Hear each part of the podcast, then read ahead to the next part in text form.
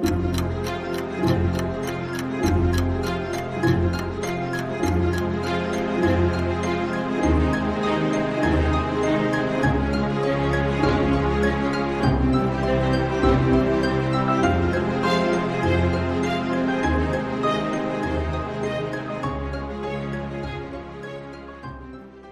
Hey, welcome back to another episode of Parker's Pensées. This is a podcast where we explore thoughts in philosophy, theology, nature, and life.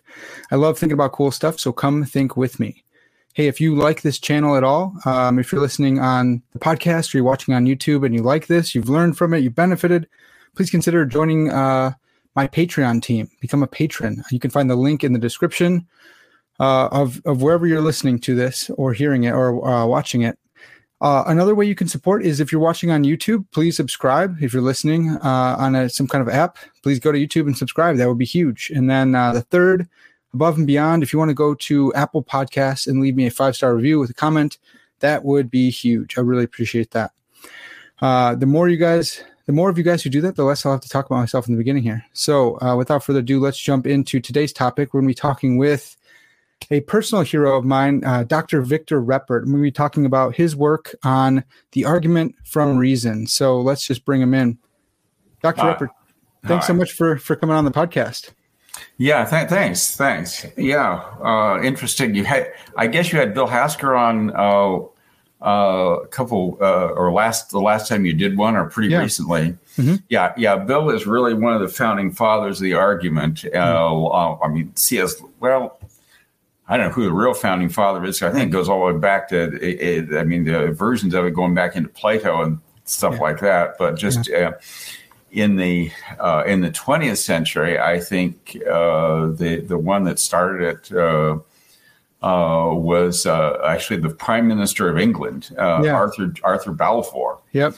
And my um, I, I, learned that because my dissertation advisor, Hugh Chandler, was in um, was over in England, mm-hmm. and he was trying, and he noticed that uh, G. E. Moore, in an in an essay called "The Value of Religion," mm. uh, was one one of his earlier essays.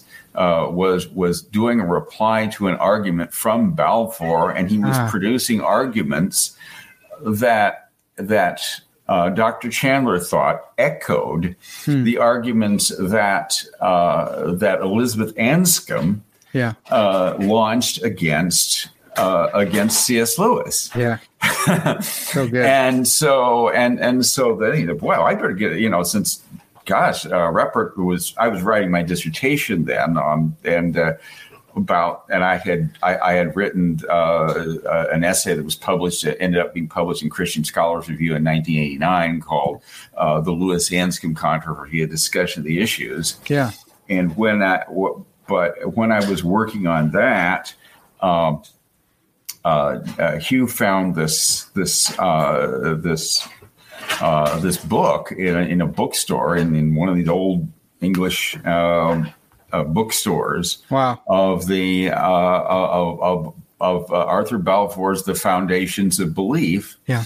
which contains a, a, a, section that is very similar to the original edition of C.S. Lewis's Miracles in 1947, yeah. and the argument is, is is very is is very very similar and. Um, uh, actually, that uh, that copy of Balfour's book, uh, which which uh, Dr. Chandler gave me 30 years ago, is sitting on my nightstand. Ah. Uh, as as we speak, mm. right right by right by my bed. That's awesome. That's awesome. I, so I have the I have the Google Google Books edition. I, it's been it's been scanned. did something to my to to my. oh yeah, no problem. Yeah. Uh, okay. Yeah. Yep. Yeah. I knocked knocked my earbud out. Oh, so yeah, no problems. Yeah. So I, I have um I, I love Balfour's Foundations of, of Belief. Um I have like the Google um uh copy, you know, edition. So it's yeah, it's like been scanned and it's not the best quality, but yeah, it works. It's there. Yeah, it, it it's it's there. But this is this is actually I think a a 1915 or something like Ooh, that copy, wow. and it was it was it was it was it was it was given to me by by Dr. Chandler. Um, uh, gosh, in like 1987 or something when he wow. uh, when he came back from his uh, his his uh, uh, sabbatical mm. or back years and years ago now, but it's I still have that copy because so I, cool. I, was looking I was looking up the the Balfour passages again to see mm-hmm. see how they compared with, and there's a there is, I think, uh, some similarities. I think yeah. uh, between some of what Balfour, some of what Balfour does uh, in other parts of it, and uh, what you see in Alvin Plantinga. Yeah, so yeah, that, I've noticed that as well. Yeah, he, he seems like Balfour is kind of the the grandfather of both the evolutionary argument against naturalism and Lewis's argument from reason. Right, right. Although I, I, I think I think the, the, the arguments somewhat diverge. Totally. There's similarity, and, yeah. and, I pointed that out to Al uh, when actually what happened was that in 1989, 1990, uh, for that year, I had the junior fellowship to the Center for Philosophy of Religion mm-hmm. at the exact same time. Uh, Bill Hasker was the senior fellow. Ah. And so no, our, our, our work got uh, on this stuff got published. Uh, Bill's big book on it, uh, uh, which was it was actually the third chapter of his book uh, called The Emergent Self. Yeah.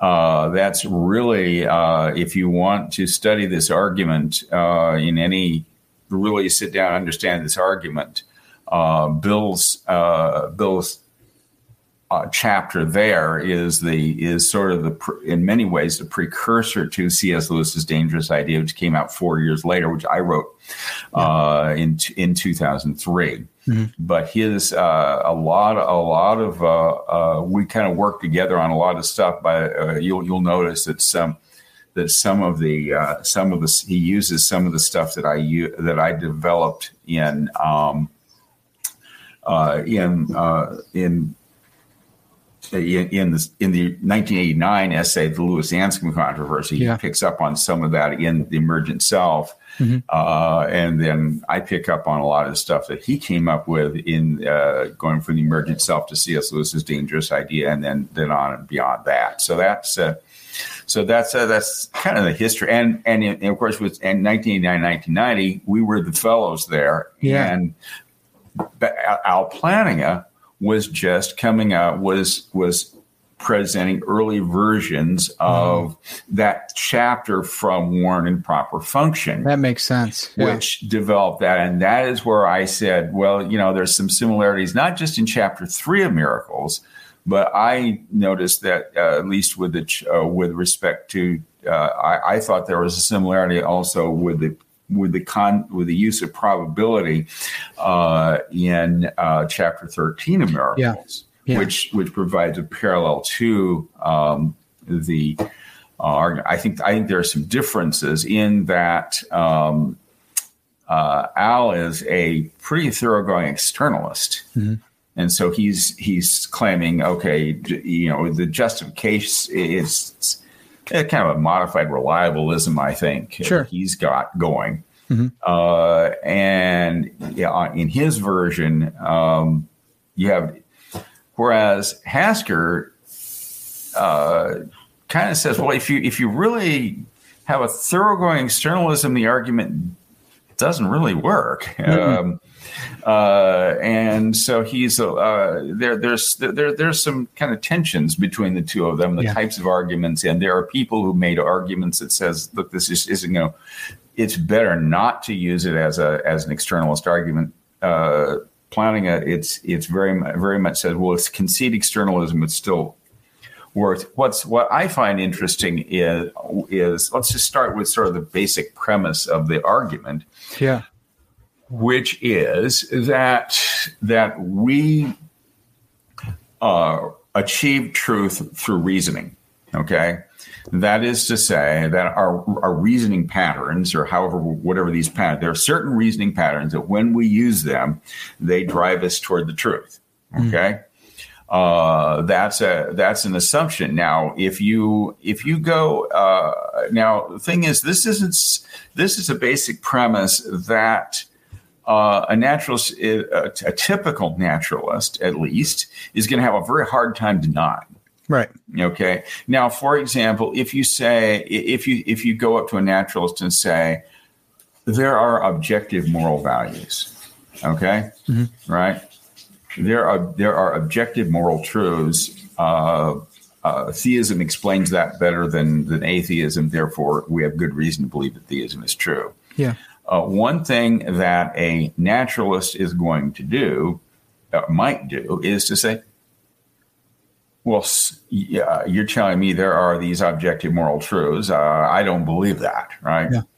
This, uh, it's uh, maybe that's it's all basically a social construct. Sure. Uh, you know, and therefore it isn't really literally true that, for example, it is wrong to inflict pain on little children for your own amusement. Mm-hmm. Okay, one of my uh, one of my, one of my favorite expressions from one of one of my old teachers, uh, Doug Arner. Mm. Um, at Arizona State University. Uh, you know, oh, that's that's not that's not literally true. That may be, you know, uh, maybe everyone in our culture believes it, but but as a fact, that's not something that needs to be explained. That's not a piece of ontology. You've got to have an ex- explanation for. Okay, mm-hmm. but now if you go for, so those things, those that's just subjective. Okay, well. When it comes to logic and inference, uh, it's very it's hard to make that move because then you're, you're saying basically, well, well, I mean, I mean, look at what let's say Richard Dawkins does mm-hmm. when he explains why scientific ways of knowing the world are better than religious ways. What he says is, well, we over here in the science department, we use evidence for our positions. We now you guys, you don't you you you just ignore evidence. You don't pay any attention to the evidence. But we here in science, we you know we use evidence. And he writes this letter. He puts in in one of his books. He puts a letter to his daughter there, his ten year old daughter, saying, "Well, look, I'm not going to try to get you to believe everything I believe. All I'm going to say is if." If somebody's trying to get you to believe something and they don't have any evidence for it, you know, you don't have to, you know, you shouldn't have to listen. Uh, right. Uh, don't don't don't pay any attention to what they have to say. Yeah. Okay. Or uh, Christopher Hitchens, who says uh, that which is uh, that which that which is asserted without evidence uh, can be dismissed without evidence. Okay, mm-hmm. the famous Hitchens razor. Okay, and yeah you know, this is, uh, and, and it, so if you have a theory of the world where we never, ever use any rules of inference to, to, to show that one thing follows from another. Yeah. In other words, we never recognize any ground and consequent relations, okay, in the world. Um, if it if it turns out that this naturalistic universe that somebody like Dawkins or Hitchens believes in has as an implication that this never ever happens, mm-hmm. they're in trouble, right? Right, right. Because because on the one hand, they're saying what make, what makes it great about the way we figure things out is that we infer things. We use mathematics, we use logical truths and so forth, and principles of sound reasoning. And we don't just just buy things on the authority of, of religious institutions. We actually infer our, our beliefs, right? Yeah.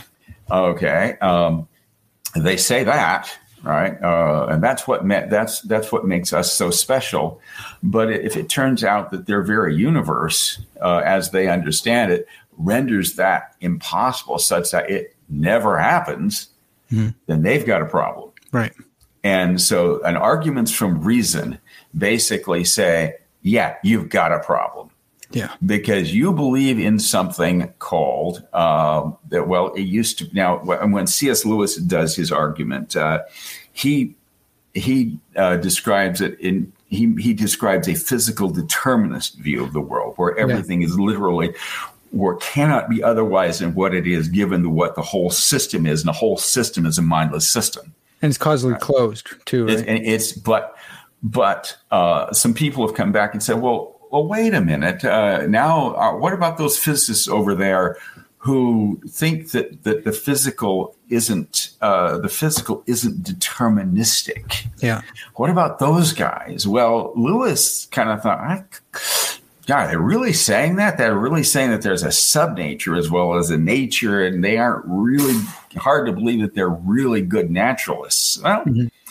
and uh, here's where, but uh, he doesn't have to say that. Yeah, uh, because so long as the physical is causally closed, yeah.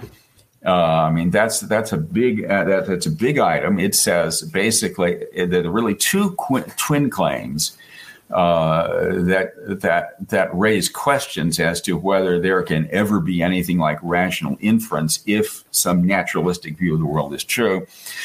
The two claims are the mechanism of the physical and the closure of the physical. Mm-hmm. Okay, now the mechanism of the physical that says at at its base, what causes anything to happen in the world is not anything mental.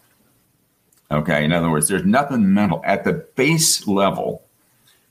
Mental stuff doesn't cause does is isn't isn't the real driver of yeah. of, of, of, of, of it. What what drives things is simply the laws of physics and the positions of the atoms. Okay, that's that, and maybe there's a chance factor in there. Maybe maybe it's not fully and completely determined, but that doesn't give you give room for anything outside the physical to come in and influence it, mm-hmm. because that would violate the print the second principle that they believe in, which is the what's called the causal closure of the physical. Okay. Mm-hmm. And so you have a mechanistic ground level system and you have, and it's a causally closed system, which means nothing from outside that system can have anything, uh, you know, in other words, you have sufficient or all the all the causal explanations you're ever going to get for for any for for the position of any particle has to be given at the physical level, which is per uh, per uh, definition uh, mechanistic, or and by mechanistic I mean that none of this mental stuff has anything to do with it. Right. Okay. Mm-hmm. So that get this is now this is developed. I, I have seen uh, actually. Uh, uh, you know, atheistic uh, or, or, naturalistic philosophers calling this chance and necessity physicalism. Hmm. Okay. Chance and necessity physicalism. Okay. And if what you believe is, and and this is a very widespread, I mean, I've seen defended. I just saw an article by, um, uh, I think it's the guy, guy's name for Taner Edis and Maarten Boudry. Hmm. Okay, and then I think there's a there there is an article by Taner Edis talking about chance and necessity physicalism. Uh, this is this is this is a widespread position. Yeah, Daniel Dennett in what's Darwin's dangerous idea? I remember my, my book's called C.S. Lewis's dangerous right. idea. What's Darwin's dangerous idea? Well, Darwin's dangerous idea is basically, I mean, and he thinks this is something that, that, that can be um, that that can be expressed across the board. His idea is you always have to anytime you have a mind for a mind explanation, right? You can replace it at a more basic level with a mindless one. Yeah. Okay. Crane, cranes and skyhooks, right? Cranes, cranes are where where you where you where, where you're basically working from mindless explanations. Those are the cranes. Mm-hmm. Right. Those are what really drives anything. If you if you have a mind sort of explanation and you don't and you can't somehow cash that out in terms of a crane explanation, all right. If you have a, then you've got what's called a skyhook. You've got a dangler in here. You've got something that where you're just simply asserting that a mind did it, and you're not really ex- giving a genuine scientific explanation. So, for example, uh, and the reason why this is Darwin's idea is this. Uh, let's just let's just take explain why my heart is in the right place. Okay. Hmm. Now, if I believe that I have a creator, right? I have a creator that wants me to survive, right? and therefore he is not going to put my heart in my big toe. Uh, that wouldn't work, right? So he's not stupid. He's going to put it right in my chest where where where it can get blood to the, to, to my whole body, right? Uh-huh. Okay. Well, okay. So doesn't that prove the the fact that my heart is in the right place? Doesn't that prove that there is a God that put it there. This is just where it, where it ought to be. Right? It, there's a tele, there's a teleology that that appears to be satisfied here. Well, right. Darwin comes along and says, oh, "Wait a minute, uh, look, we, we've got we got creatures that repl- replicate, right? Some of them survive, some of them don't." The fact that uh, those that, that happen to have hearts in the right place through a long, complex process those are the ones that survive. Okay.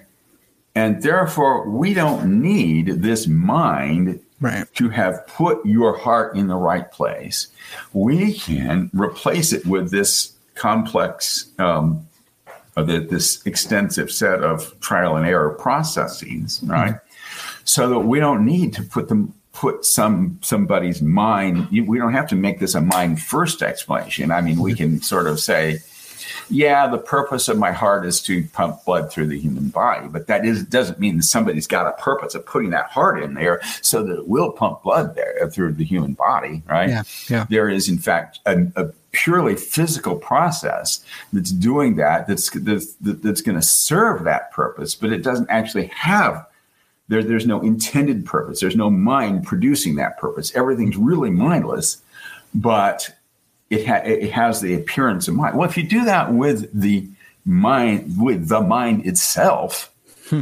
uh, then you're saying basically these mental explanations that we give, where I say, I believe in evolution because of the fossil evidence, yeah. right? I believe that there was uh, a, a, a Lucy existed, right? uh, and uh, Lucy, not not I Love Lucy, but you know, right. Uh, uh, but the Lucy of of of the African genesis of of of, of, of human race. This, this this was early fossil.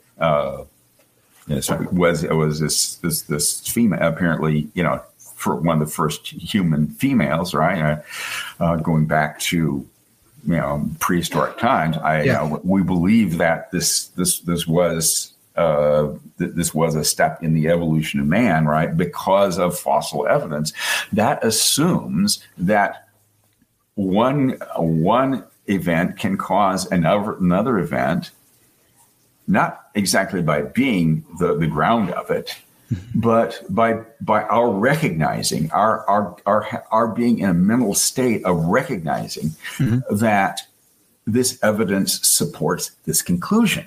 Yeah. Okay. Well, what that but though but but basically uh, uh, a, nat- a, a, naturalism that I'm, I'll make the case that a naturalism taken to its logical conclusion, is going to claim that this isn't literally true. Right.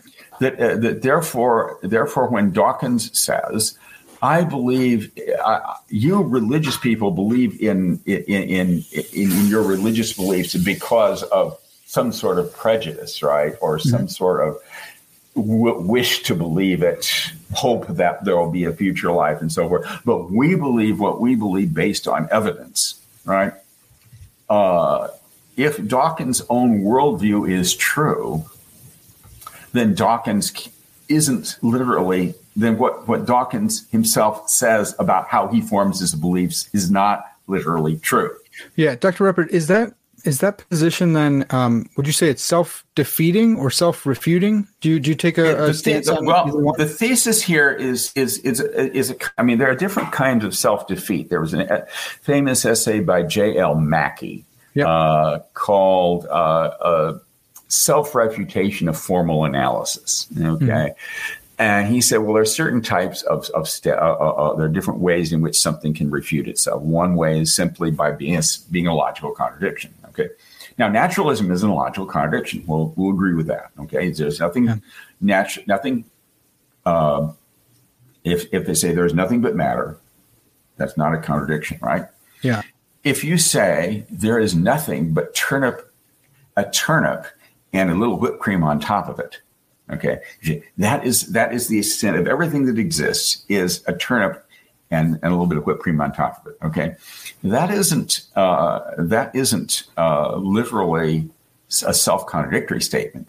Yeah. However, if you assert it, then as the asserter, then well, wait a minute, there has to be the turnip and whipped cream. Somehow that turnip or that whipped cream has to be making an assertion. Right. And if that turnip and whipped cream isn't a mind, then it can't make that assertion. So, yeah. uh, so therefore, that thesis is is uh, is, is rolled out.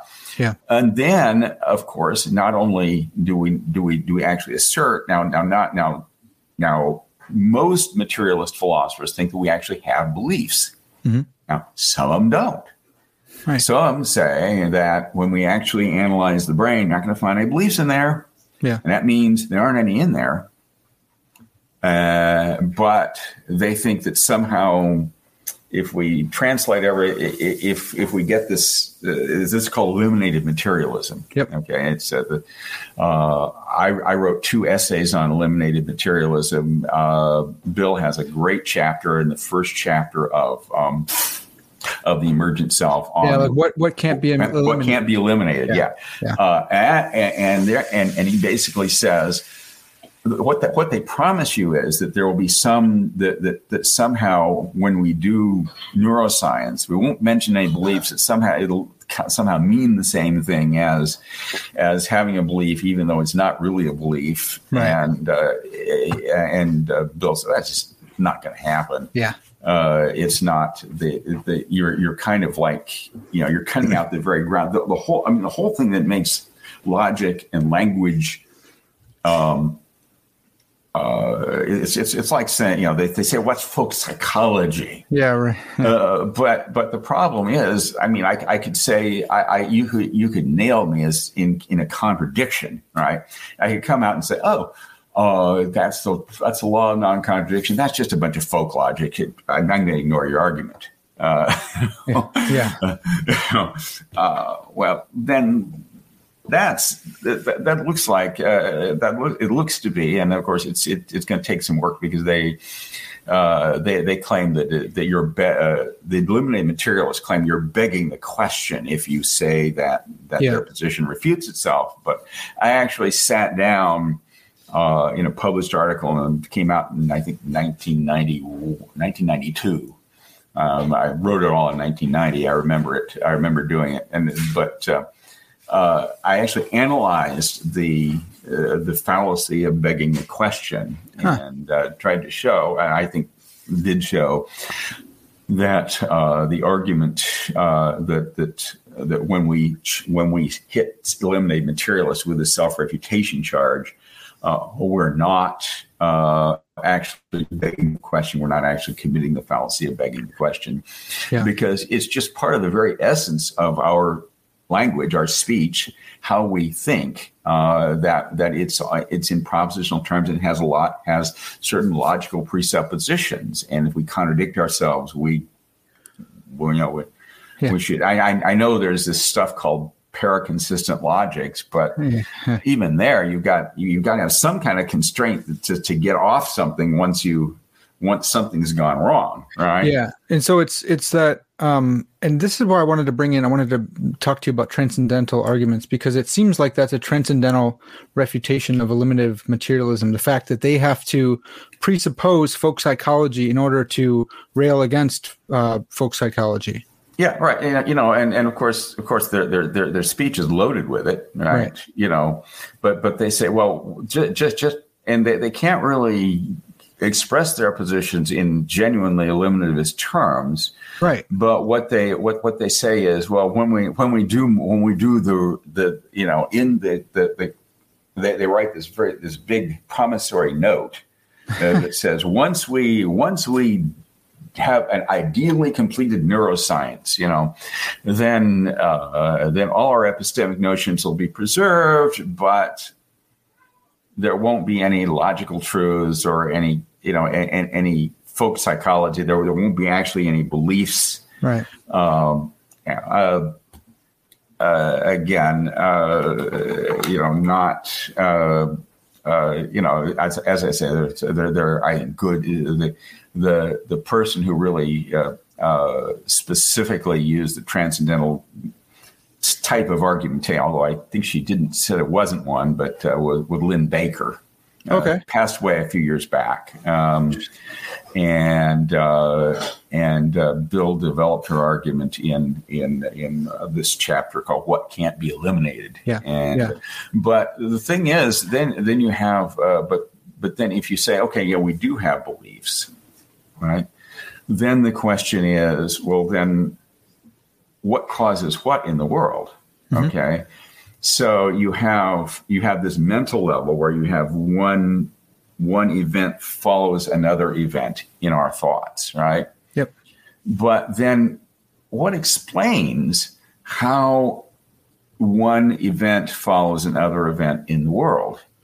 Well, if you have a causally closed physical, it looks like it, it, it, it, may seem as if there is there, there is some some connection with the between the mental content and the you know future future mental content, such that you know uh, the fact that something follows from something else has something to do with why you believe it. Yeah. But if you believe in a causally closed physical uh, core, um, no, yeah, well, not going to happen, and uh, it's, it's, that's not really what's happening, and so right. that's that's that that's what's called uh, with respect to mental causation. This is called the drainage argument. Yeah. Um, I didn't. Uh, I, I, there's a lovely essay in, in uh, um, Philosophia Christi came out a couple of years back. I, uh, I, I wish I had been. I, I, wish I had it when I when I was writing a couple of essays that I was uh, called uh, the argument from mental causal drainage. Yeah.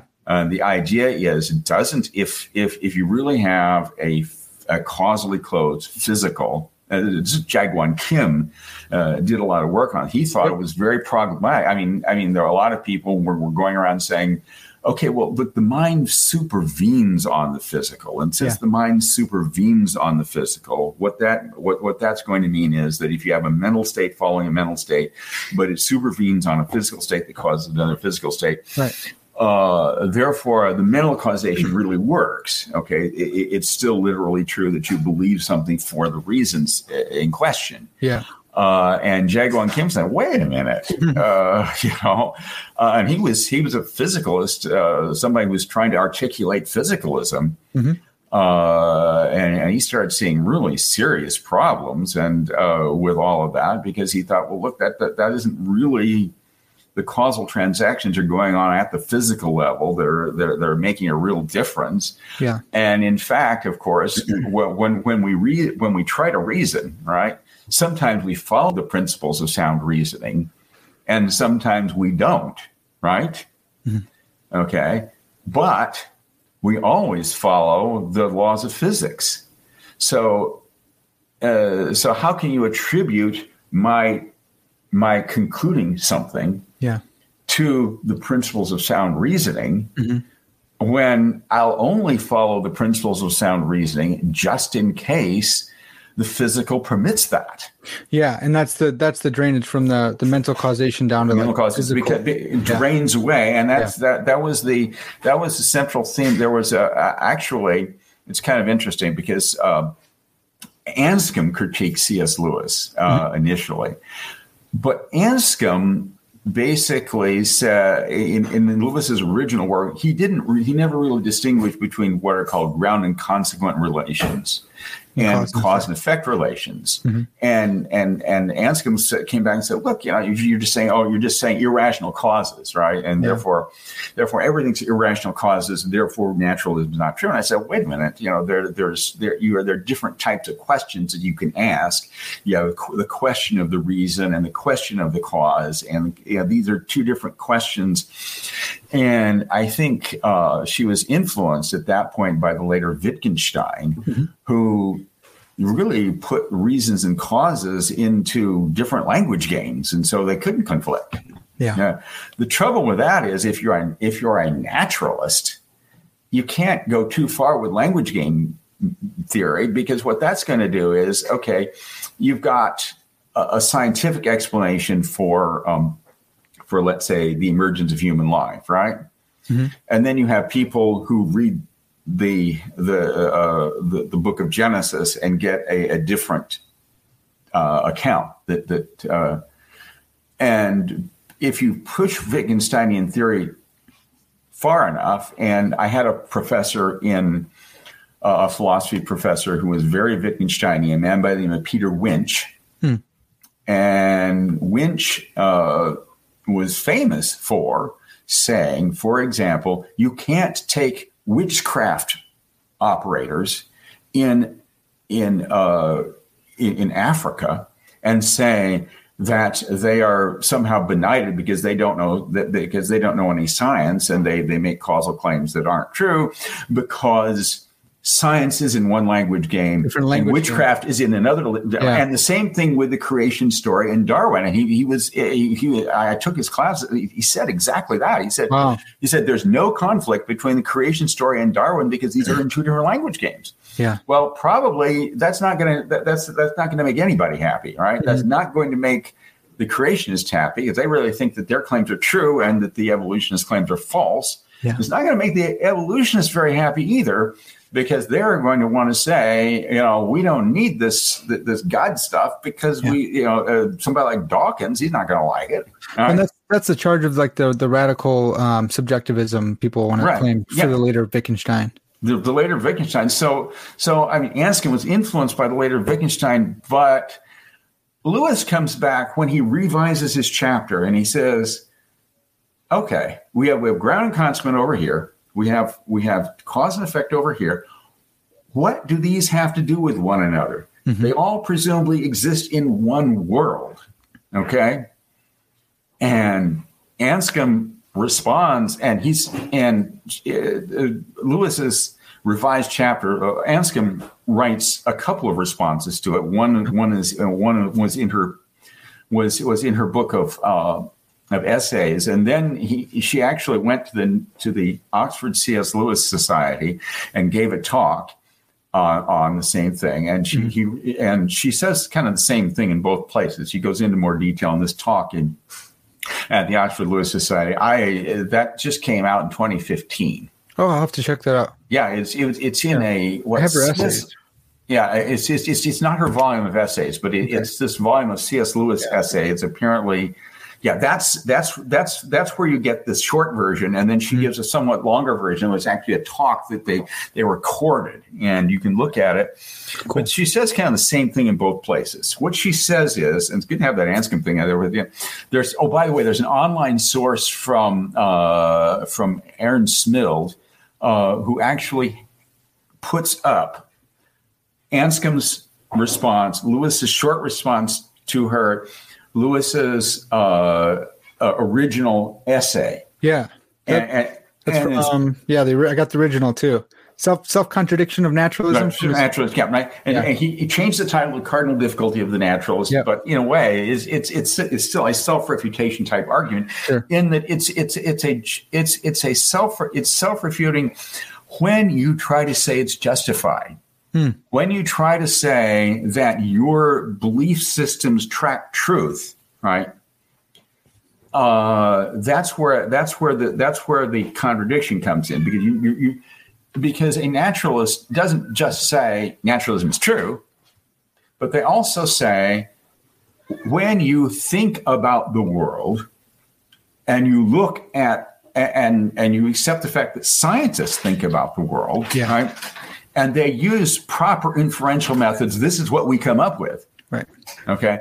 But if it follows from naturalism that you never, this never happens, right? That in fact, their, their very description of the world is such that we don't, in fact, reach truth by reasoning. Mm-hmm. Okay. Then they've got a problem. Yeah. so They've got, they, have got to back off, right? I mean, I mean, they, they've got, they, they've got to either, uh, either start looking at their causal closure principles or looking at, and in fact, that's what I think.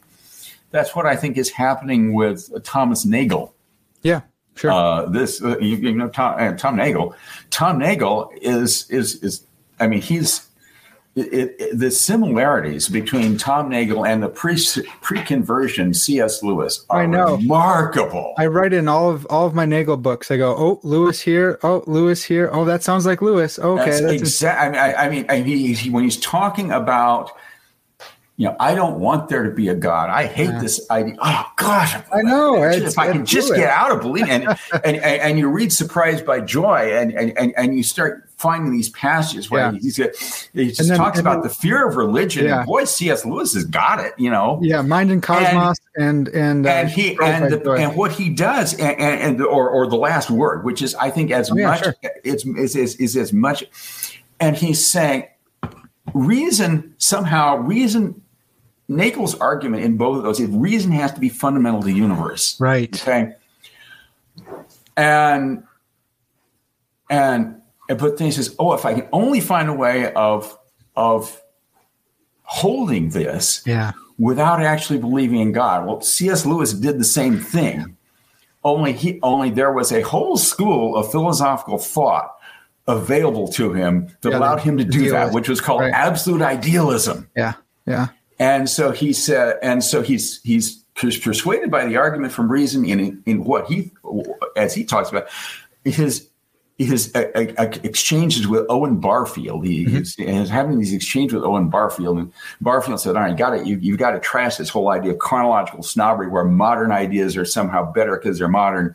And but the, but he also says, and your your theory, your your naturalistic uh, Bertrand Russell type theory, which is what he he not Bertrand Russell's uh, the a free man's worship. Yeah. Right. And he, and he says, look, you can't. This position, Russell's position, we're really acts as Russell says in in a free man's worship, we're accidental collocations of atoms. Well, if we're yeah. accidental collocations of atoms, then then your belief that we are accidental collocations of atoms is, an, is another accidental collocation of atoms, and yeah. it therefore isn't really inferred from any uh, scientific evidence, and therefore, yeah. uh, therefore your position's incoherent. Yeah.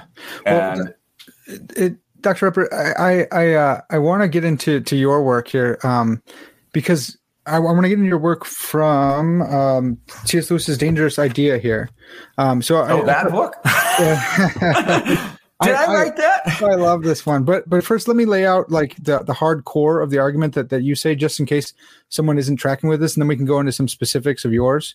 So okay, you say yeah. um, that the kind of the hard core is no belief is rationally inferred if it can be fully explained in terms of non-rational causes, and that's C.S. Lewis's uh, 1960, you know, revised chapter three, right, the yeah. non-rational well, instead of irrational. Non-rational instead of irrational. Yeah he didn't in a way he didn't have to do that because the right. the proper use of the word he actually in in the abolition of man he actually makes a distinction now i mm-hmm. didn't do I didn't, I didn't realize when i was writing dangerous idea or, or writing my dissertation physical causes and rational belief a, a problem for materialism yeah. Uh, i i didn't realize this but uh, he actually makes a distinction between he says now this this emotion he talks about you know how how how ethical judgments are emotions, at least yeah. according to positivists, and he says this emotion isn't isn't irrational as a as a paralogism is irrational. It's irrational as a physical event is irrational. Yeah.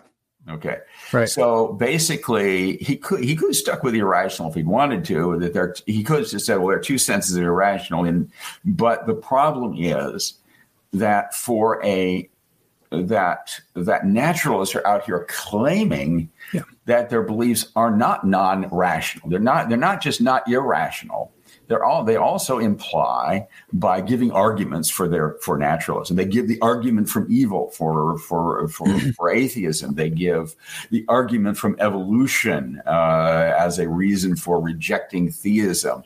Uh, you know that the, the, the, evolutionary explanations are sufficient. They yeah they, uh, they, they give you arguments for, for, for why you shouldn't have any skyhooks.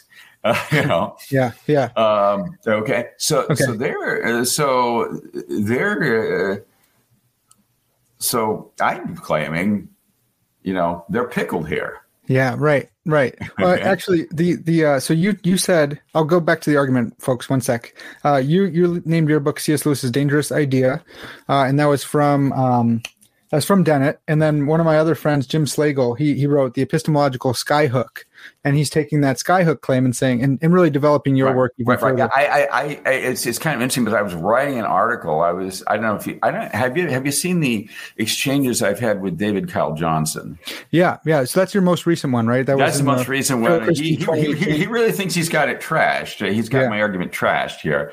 Um, you know, uh, but uh, he's. Uh, so I've only uh, seen the last two from here. What? I, have only seen the last two from here because the the C.S. Lewis right, book, yeah, that, that book is hard like to get a hold of, right? It's yeah, hard yeah. to find. It's it's yeah. Hopefully, people will. I, I one of one of the things I, I I was thinking of when I when I put when I when I sent that essay off to the essay that I, I sent off to um, uh, uh, Philosophia Christi. I was hoping, well, maybe maybe he'll respond back to it, and maybe yeah, he did, some right? People, yeah. some, and he did, and yeah. uh, some some people will we'll, we'll go back. We'll go back and look at the. Uh, get but you got me. I'm the, I'm the, person. I saw that and I said, okay, now I got to get the book. That book, but but that book is apparently prohibitively expensive. Yeah, it is. It is. And so you know, you, you probably should try to get it through a library system or something like yeah. that. You know, I, mm-hmm. I wish uh, it's, it's it's paperback. I I've got it sitting back in the. Yeah. Uh, oh, by the way, you can actually read all my con- my contributions and David's on uh, academia.edu. Okay. You just so got to worry about them sending actually, emails all the time. What? Yeah, they send, you, they, they, they, send you all sorts of emails on there, you know, very, very, but right. yeah, you can get everything that way. You okay. can get everything, I think, uh, I, I, think you can get a hold of, of at least our exchange free. Okay. There's a fabulous exchange in that, in that volume. I'm, I'm not sure about all the exchanges in there. Uh, some of them are, are, are, interesting. Some of them I think yeah. kind of focus don't focus quite where I, where I would want to see that they're real. Yeah. I wish I wish I wish John Beversluis had been been been one of the one yeah. of the uh, one of the contributors. Is, he but, still is he still alive? Um, the last I last I I I haven't emailed him in a while, but yeah, because uh, I know he's, I, he's he's pretty tough. I have his book here sitting on my desk as well. Yeah, um, he has two versions of of, of uh, C.S. Lewis in the Search for Rational Religion. Yeah, and uh, the updated version. Yeah, that was that was really that, that that really just came out when I was first starting to write about it. I mean, he's the uh, funny thing about about him is that uh, in spite of being very very critical of all of Lewis's central arguments. Um, he goes from in 1985 uh, talking about how discouraged Lewis was after his exchange with Anscombe and right. giving up on apologetics and blah blah blah. Yeah, the, and yeah. and by by he wrote an essay uh, critiquing A.N. Wilson's biography, and he basically just just uh, just trashes that whole huh. scenario, that that whole what I call the Anscombe legend. Right, the legend. Yeah, I'm so this, glad you worked just, on that. This, yeah. Just, uh, long before, long before he actually this is like 1991 or 92. Uh, before I'd ever written anything about the legend, as opposed to this, you know, the arguments. Mm-hmm. Uh, but it's just uh, it, it's it's it's interesting. He doesn't. He thinks that it's it's uh, it's ridiculous to think yeah. that he gave up on any of his viewpoint. Right. Of course, he had, he has a funny thesis about how how Lewis somehow gave up on all his apologetic ideas when his wife died. Huh. And I think that's uh, in particular the apologetics and the problem of pain. I think I, I, I think that's I I should probably write a detailed critique of his revised version of that yeah, sometime. But definitely, it's, it's, it's you know. Uh, just historically, I, I, you can I follow don't, the I don't think he's right. Uh, right, I, right. I don't think he's right about that. But you know, yeah, my, my but I, but I, I, I, I got, I, it's a lot of people were very angry about Beversluis's book when it came out. I think partly because when it first came out, it was actually from a Christian press. Ah. So people weren't expecting it to be something from pretty much an atheist viewpoint, which is right. what the book is. Yeah. And but in general, um, uh, if you're a Lewis fan or a Lewis admirer, it's always better if people who don't agree with you argue with you, right. as opposed to just saying, "Oh, Lewis, he's just he, right. he wasn't a real thinker. You yeah. can't take him seriously." You know, Yeah. that, that's the, that's that's the way that's the way a lot of people react in academia, and Yeah. that's that's really unfair. It's better. Right. It's much better to have somebody who's out there arguing with you as opposed to having somebody doing that. But anyway, I've gotten off track here. That's all right. That's I right. wanted I want to get back to the, the, Yeah. the I let, guess me, let me let me lay out the five premises and then we'll then i actually have your specific arguments i want to ask you about and so i'll just ask you you know argument from intentionality and you can lay it out for us and stuff. So so first premise one no belief is rationally inferred if it can be fully explained in terms of non-rational causes. Two if materialism is true then all beliefs can be fully explained in terms of non-rational causes. Three therefore if materialism is true then no belief is rationally inferred. Four if any thesis entails the conclusion that no belief is rationally inferred, then it should be uh, denied and it's uh, it should be accepted and its denial. Oh, I wrote it down wrong. If any thesis is entails the conclusion should be rejected and its denial accepted. And, and its denial accepted. Therefore, material, materialism should be rejected and its denial accepted. And so the non-rational causes that you have in mind here are, are the physical cause of the universe. So all the physics. So, so in, in other words, brain, you got you got you, you, you, in other words, and, and, and by by full explanation, I mean a total causal story going all the way back from Yeah. the Big Bang till now. I and don't that's causal closure as well, and that's and that and, and the reason why this is a problem is because the the naturalist, or at least people developing naturalistic positions, typically affirm some version of the causal closure of the Right. physical. They also typically hold that the physical is is is is is, is mechanistic yeah, and and and that any mental explanation uh, without a physical underpinning is a skyhook. right. Got to get rid of that. Yeah, so, and yet, yeah, so they're saying so. So basically, the the summary is, they were their their theory claims that all of their beliefs are. Uh, the, the theory itself will claim all your beliefs are formed because of physical processes in the brain, and yet they're they're acting as if they've come to it by mental causation, not physical causation. But their theory undermines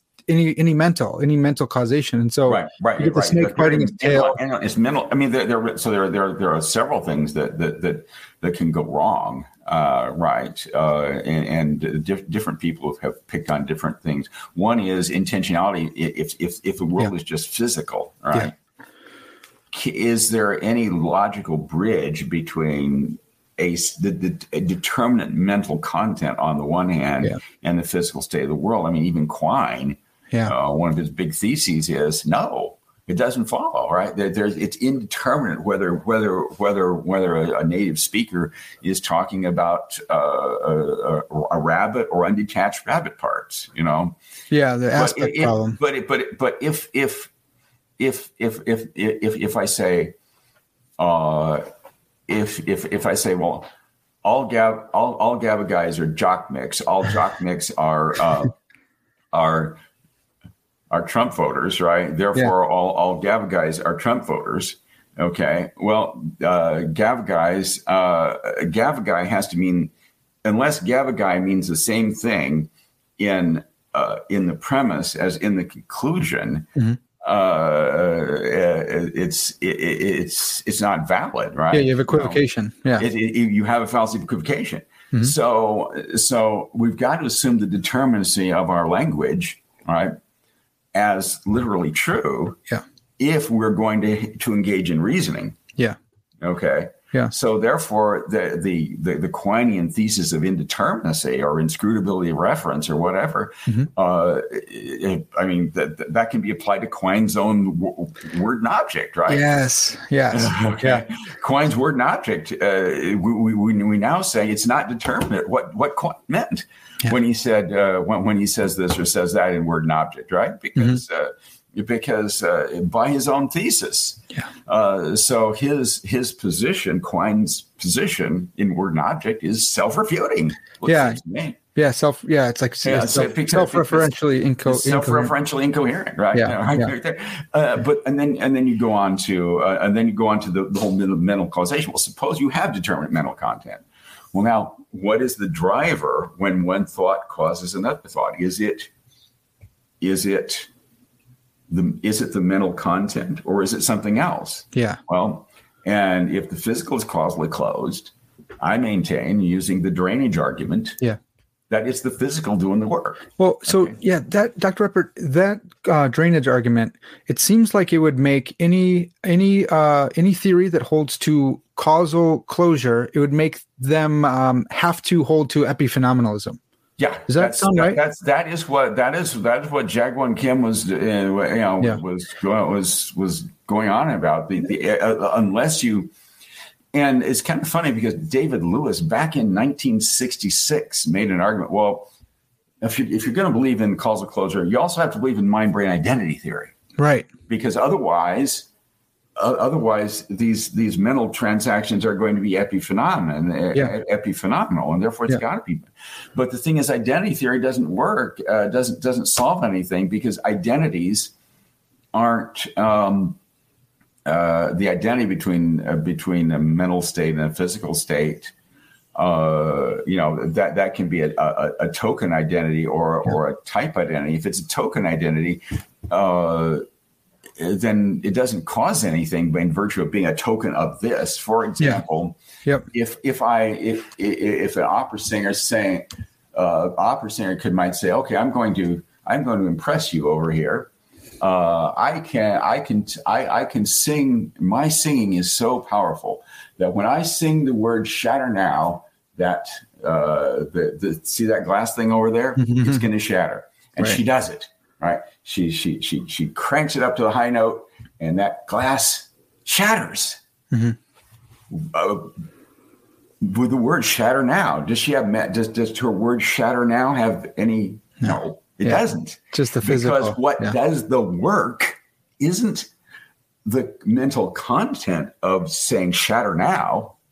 It's the it's the uh, you know it's it's the, the pitch the, the tone the pitch yeah. tone and and and and and, uh, and uh, uh, decibels right yeah that's what does it right? yeah she could say, and, "Don't, and don't shatter now," do. and it's still going to shatter. They said, "Don't shatter now." Right? Yeah, right. exactly. You know? yeah, yeah. So, so that's the that's the mental causation argument. Then there's a really important argument. Would you would you call that? Um, is that you're calling it mental causation? Oh yeah, okay. That's that's distinct from intentionality, and intentionality would just be intentionality. It's just does, does do these states mean specific things, yeah. right? And and, and physical things aren't about specific things. things. Does do, do, does that specific meaning cause right? The next effect and then and then by what principles do we i mean the, these yeah. logical principles right, right. Uh, which a guy uh, a guy up in uh, calgary alberta writing his master's thesis it turns out this, this guy's name is gordon hawks and he's he's got this master's thesis. It's it's actually longer than my doctoral dissertation. wow. I don't know why he's only getting a master's with this with this this this this, this dissertation length thing, but it's uh, but it analyzes this this this argument from logical principles or the what I call the the uh, cause the causal relevance of the uh, of logical laws, right? Yeah. In other words, apparent. So these logical laws do they have locations in space and time? Mm is it is it uh, if if if it's if it's a mathematical theorem, does that have a, uh, a logical location in space? It has a location doesn't right? No, no. But yet it somehow because this holds, and I see that it holds right. This th- this entity, whatever it is, and I'm pretty much a Platonist about these. Awesome. These, yeah, me too. Truths. Sure. Yeah. These lot these these these logical and mathematical truths are really exist. They had no particular location in space and time, but they somehow are responsible for my having certain thoughts. Yeah. But if physicalism is true, everything is routed through right. the physical world. Yeah. And therefore, uh, therefore, how could something that doesn't have any particular location, yeah. how could that possibly have anything to do and which would which would include the fact that modus ponens is valid. Right. Okay. Why why would that explain why I conclude that Socrates is mortal? If I say if if if if Socrates is a man, then Socrates is mortal. Socrates is a man, therefore, right. doing a propositional logic version instead mm-hmm. of a, a, a, categorical, categorical, logic version. Yeah. But same, but but same thing. Categorical logic, you know, uh, Barbara as opposed to modus ponens. Yep. But whatever sure. it is, the fact that those that Barbara is valid, always valid. Yeah. Right? That's that's a fact that this is not local to space and time. But yeah. what the what the uh, what what the argument is, uh, but but on the other hand, their view seems to be that things local in space and time actually are responsible for what we believe. And then uh, and then Plantinga, I think, really uh, has an argument from the reliability of our rational faculties, which is still another ar- argument. Yeah. And there's a there is there is another argument in here I didn't even mention, which is the idea that that somehow I have to be I have to be the same metaphysical entity from one from when I think of one premise.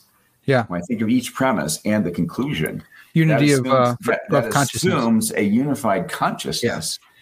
And that I that's another one that's really prob I think problematic for for naturalists. But I can't I, I you know I can't. Uh, but the the actual what I think what I think Lewis's argument uh, uh, was originally I think is the argument from uh, the the psychological relevance of logical laws. Yeah, right. Which is what I didn't really. When I uh, when, when when I did when I first started my debate with with Johnson, I I used the the mental causation intentionality. I actually think this is this the whole business of log, logical laws of the psychological relevance is actually what Lewis had. But he doesn't say if grounding thoughts do exist, what do they got to do with? He actually says if grounds do exist, what they exact what exactly have they got to do with the occurrence of belief? And yeah. it seems to me that that means a, the actual ground and consequent relationship. And that ground and consequent relationship is not local to space and time. Right and therefore, uh, therefore, I think that that's what that's what really makes this uh, that really makes this this rash logical relations very difficult. I think for the naturalist, although yeah.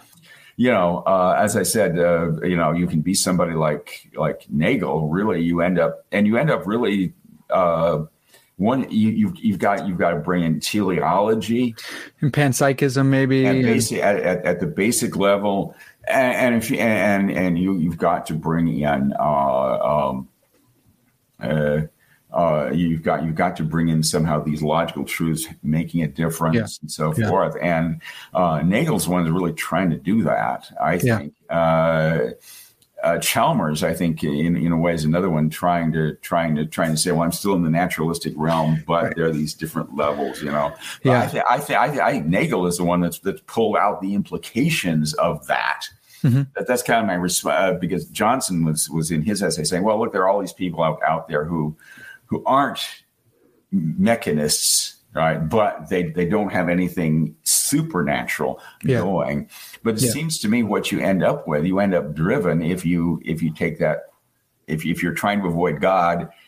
Uh, uh, basically, I think uh, I think uh, Nagel is becoming an absolute idealist. I don't know if he's read Bradley or yeah, sure. but Bradley, I, I, I, think that's that's that's really where, where, where he's going. Yeah, and yeah. that's where Lewis went. Right. But he decided it didn't quite. You I know, know we could save Nagel some time if we just give him that book and say, "Hey, here, here's where you're ending up here, uh, Doctor Nagel. You know, yeah, save yourself uh, some." That's, some where time it is. Yeah, that, that's. Uh, but but there are there aren't uh, the, these these absolute idealists have kind of gone on, gone disappeared. And, right. Yeah. And then I think uh, Lewis has an argument at one point saying, well, you know, if we if we are if if the universe is literally a super mind, uh, and, and, every thought that everyone has is really the thought of a super mind, uh, how could we ever make any mistakes?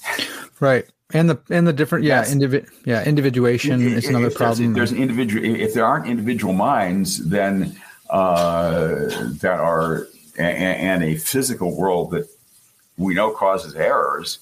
Um, you know, how could how, how could we ever make mistakes? So, so yeah. your your solution, uh, the solution the absolute idealist came up with, yeah.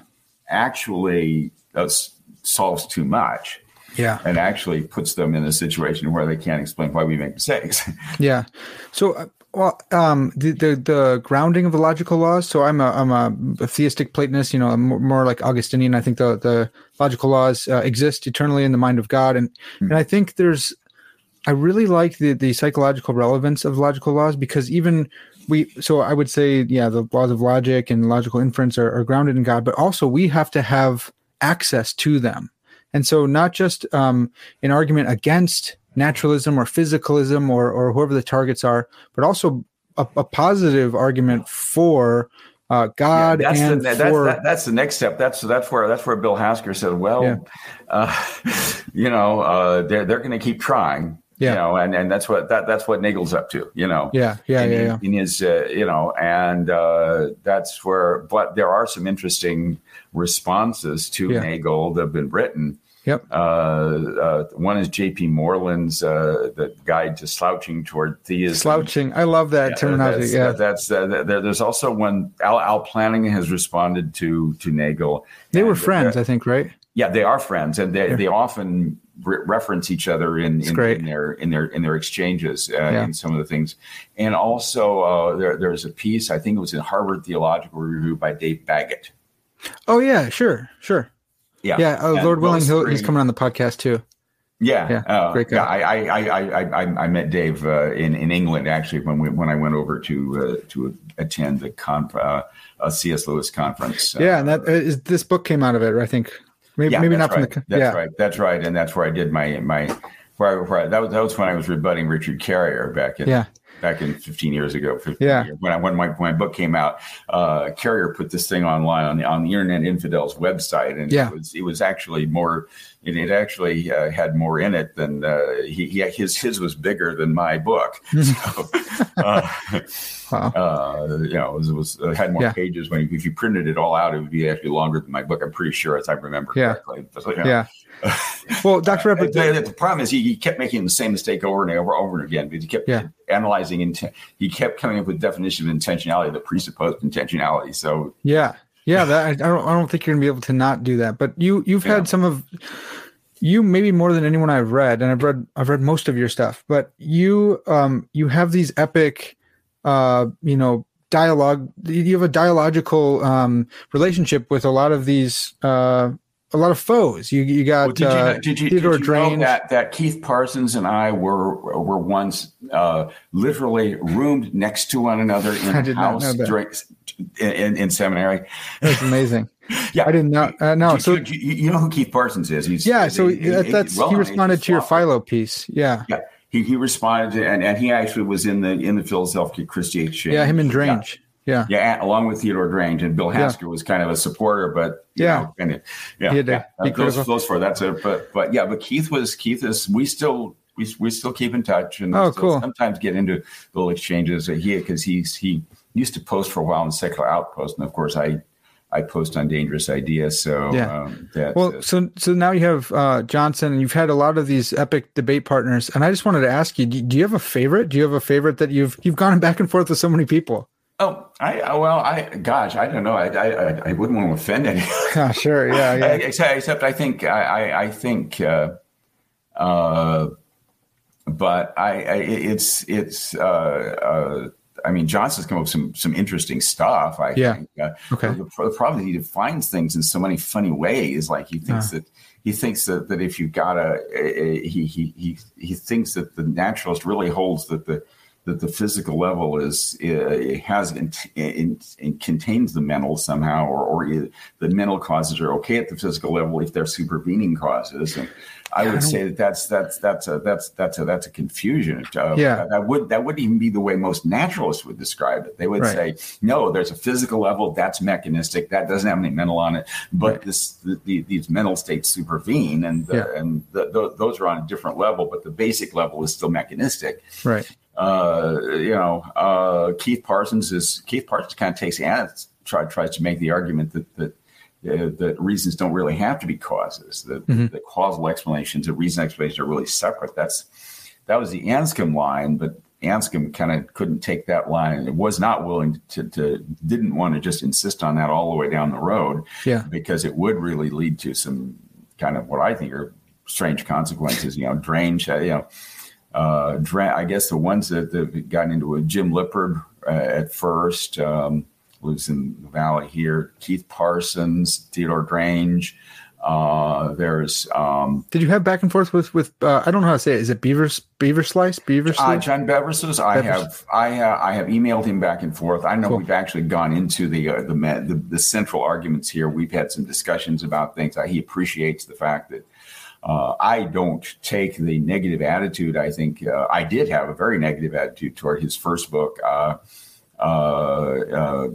and I really thought that he. w- I, I don't have that that kind of attitude now. I think it's very important Yeah. Uh, people were really harsh uh, when his book came down. I was too, but I Mm. kind of when I saw what he did with uh, with the with with the uh, with, with A.N. Wilson, I realized that he wasn't uh, he he really serious about his admiration for a lot of things that Lewis does. He Oh, that's great. buy- This completely doesn't buy his apologetics. Right. I and he's willing to argue against them. I'd rather have somebody do that than than Yeah. just be kind of have have dismissive and totally negative attitude. And as a philosopher, that's kind of a that's kind of a nod too, right? To to say you're you're even though I disagree with you, your work is valuable enough for me to take time to respond to. Yeah, right. Yeah, uh, yeah, and and well, a lot of people who t- do not don't take that attitude Right. at all, you know, Right. and you know, and you kind of you know, it's kind of a snobby attitude, and it's it's better that it's it's better to have somebody who doesn't do that. Yeah. Uh, and let's see, yeah. So, but I haven't had any. Uh, I, I I reviewed his book, uh, his his revision. Uh, let's see, I had so, so there's, uh, there was Carrier, uh, then there was Carrier came right after, which I spent some time trying to respond to, but he's just kind of he just he just kind of said, well, the science is figuring this all out, you know, yeah. and Yeah. we're you know eh, there, there there are a lot of and then um then the big ones uh, then after that the big one with Johnson I guess was a reason one that was Yeah. that was where I was actually uh given the the pro side in a debate book Yeah. on C.S. Lewis's writings uh you know and um this is this is all the thing. The argument has kind of grown and developed. I think I've had to respond to different types of objections from different types of people. Um, yeah. But they don't. They don't. I mean, I mean, but but some people. I mean, they look at an argument like. Oh, well, look at that computer. Look at look at your computer right here. See, now it, it, it's it's a perfectly mechanistic process, and it, it Yeah. can beat you in chess. Therefore, your argument's bad. Yeah. Then we have Oh, John Searle for that though, right? We the Right. the- we Well, got the yeah. Chinese room. Yeah. Yeah, right. Yeah, yeah. That, that, that's that's right. But see, that look, you know, the, the, uh, which uh, some people still try to, you know, you know, Yeah. you know, I can, I, I, uh, yeah, stockfish can slaughter me in China. I, I, was, I, I, I, I, look, I, I, I'm, I'm the former Arizona junior chess champion. Uh, Yeah. Uh, but the, the uh, Fritz and Stockfish and and uh, all those chess programs, uh, they, they they they just kill me. They, they- Yeah. they, they, they never miss a tactic, and it, it's Right. just. Uh, you make any mistake and you know you're you're toast. And Yeah. But there's no usually make there's no understanding going on. There's but nothing. There's, no, understanding. what it's They- like they, to they, be. They, they, they don't they don't have the uh, they don't have the thrill of victory or the agony of defeat. there you go. know? There you go. That's right. just- That's right. Or even or or or, e- or even any specific understanding. It's, it's these it's No, the it's- programmers that that and and on my reactions to it, you know that that. Yeah.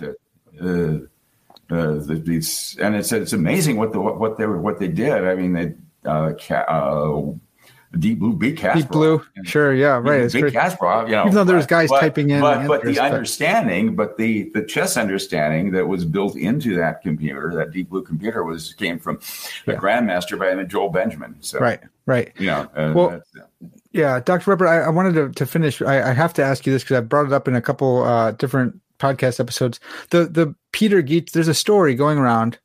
I don't know if it's from you or from someone, but but Peter Geach, the story goes that Peter Geach, you know, married to Elizabeth Anscombe, t- took up Lewis's first chapter or first chapter through first edition of chapter three, and, and kind of argued it and, and defended it. Is that true, or is that just kind of is- hearsay? there- in a book called The Virtues, there is a famous statement by, let me, I'm, I'm going to try to find it. Um, Okay. Yeah, as as you're looking for that, just for the for the folks at home, Peter Geach is a is a legend in and of himself, and him and Anscombe were like a, a power couple in the, the philosophical world. Yeah, they're, they're, they're both, they're both, um, let's see if I've got this right. Keats. Hmm. No, I see. yeah, It's where it's, it's, it says, um, let's see. Um, and I believe it was I believe it was Geach defending Lewis's the, the first chapter, the actual well, where he he says, takes the, he takes the view, he, he says, uh, yeah, this is true. That he once uh, there was a, there was an Anglo-American philosopher, very well known at at uh, uh, was at Notre Dame. I'll, I, I guess I guess it's been long enough. He didn't want to. He didn't want he he wanted to be quoted on it, but I think he's. But since I have this piece of evidence, I'll tell you who it was. Yeah. it's Alasdair MacIntyre. "Oh, great, okay, yeah, Alasdair MacIntyre told me this. He said, "I think Geach actually thought Anscombe was wrong in her claim that this that Lewis's argument was bad." Okay, love that." you know, I mean, I mean, he now I, th- I think he probably agreed that there were problems with it that she pointed out, but the the the claim that she makes at the end is you can't refute the naturals this way. Hmm. And he says, when we hear of some, here's what Geach said: when we hear of some new attempt to explain reasoning or language or choice naturalistically, we ought to react as if someone had told us. Uh, uh, uh, uh uh, as if we were told that someone has squared, squared the circle or proved the square root of two to be rational. Only the mildest curiosity is in order. How well has the fallacy been concealed? Yeah, love that quote. Yeah, yeah. That that that that, that so so. Well, isn't that what Lewis was arguing? Isn't that right. so? What did, uh, and this is part of an argument I think that he puts into a book called The Virtues in 1977. And you have to wonder what did the missus think of right. your right. argument here? Uh, yeah. Because and not only that, but one of the arguments that says that is there was a, there was an essay that kind of starts the the uh, the modern discussion of this line of argument.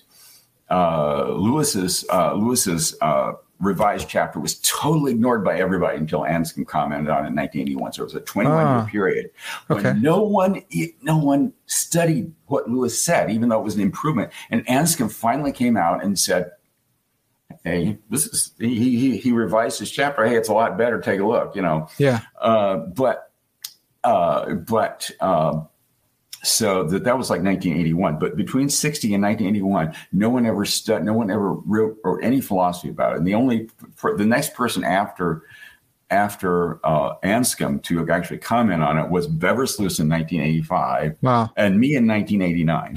Yeah, okay? It's so uh, crazy. so, so, literally 39 years, uh, or rather 29 years after uh, after Lewis and Brighton revised his chapter, somebody really tries to develop what he did in his revised chapter. is interesting.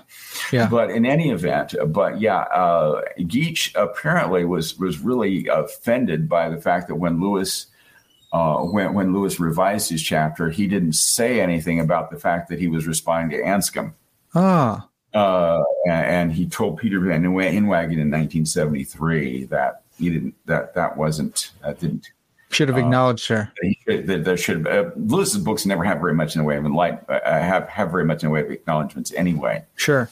Uh, so so so when they when in 2005 they had, they tried to do a reenactment of the Lewis Anscombe exchange, uh, he was offended by it. He was kind of annoyed by it. I think huh. he, he, thought because I think in a lot of Lewis circles, Anscombe is taken to be this this villain. She's the boogeyman. Uh, yeah, right. Kind of the big boogeyman, and, and it's really not Yes, it's, yeah, but but uh, there, there's a sense in which uh, she was the one who um, who who was the first to call attention uh, to at least. I mean, nobody really was paying any attention to the fact that Lewis had revised his chapter until. That's a great point. Yeah, she's she might be the out, hero actually, of the story, and, and she was also she she was also someone who said that this she.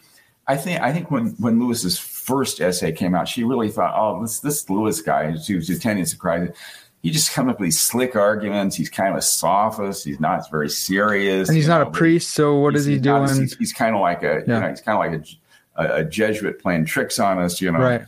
And uh, and uh, I think uh, she was absolutely shocked when she found out this was extremely upsetting to uh, to Lewis. And uh, when when someone told her, you know, and she she, she reads it, she's like, "Oh, these people are just projecting stuff on onto the, onto Lewis." But it turns out, he, you know, she what she took what what she respected was that Lewis took her objection seriously enough to actually ha- uh, have to revise his chapter, and yeah. it's longer and harder hard to follow actually yeah. than the original argument. But it's he, but Lewis felt felt so strongly that there shouldn't be bad arguments out there in his right. books. Right. That once he once he came to believe that his argument was a bad argument uh, as it stood, yeah. uh, he when he had the chance went and fixed it. He probably should have. He uh, he wasn't paying a lot of. It, he wasn't doing as much philosophy at that point, you hmm. know, as as he had before. But people say that that's because Anscombe upset him or discouraged him so much, so he quit doing it. Uh, I don't think that's true. I think no, I don't think so. He, I, I, think he was. I think he, he was doing other stuff already. Yeah. So people, yeah. uh, so like A.N. Wilson said, well, he he got so he was this this great apologist, and then he got he got he got caught with his pants down, and so he ran off and wrote Narnia. That's crazy.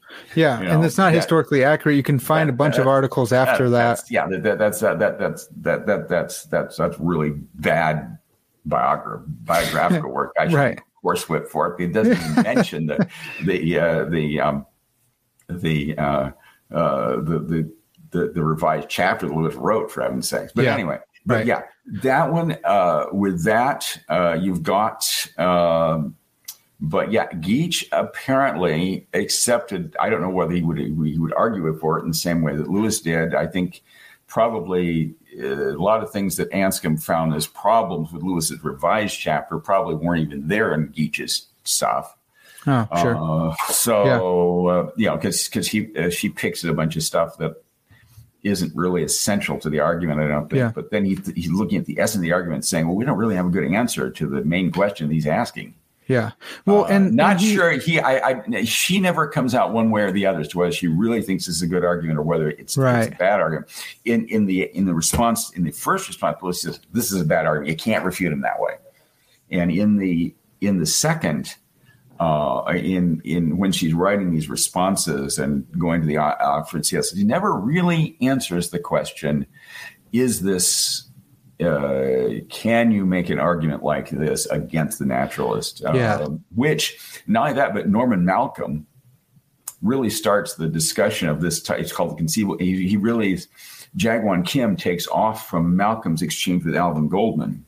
Okay. And Malcolm uh, is a is a is a friend of Anscombe's, a former Wittgenstein student, and he makes this argument. He's uh, and he says Anscombe's one of the people who commented on it huh. on, on his paper. Wow. And so I, it would be in, it would be interesting to know what Anscombe thought of Malcolm's yeah. essay. Somebody pinned her down. Like to know, but yeah. you know she's been now dead for a number right. of years. But right. uh, what did she think of, of Malcolm's essay, and what did she think of her own husband's yeah. argument in in his when when he says makes this comment about the square root of two in in the virtues. That's interesting. Yeah. That would be yeah. that, that's the sixty four thousand dollar question, and I don't think she actually ever answers that question one way or yeah. the other. Maybe she's not sure. Maybe she was never sure. Yeah. Well, I found it. I found it very interesting that in Lewis's initial comment, I think it was reported by someone who was taking notes there. He did make the ground consequent and uh, cause and effect distinction in responding to her paper yeah. already right there right that was first... that was actually i know i know that that that was in that was in the socratic digest. Yeah.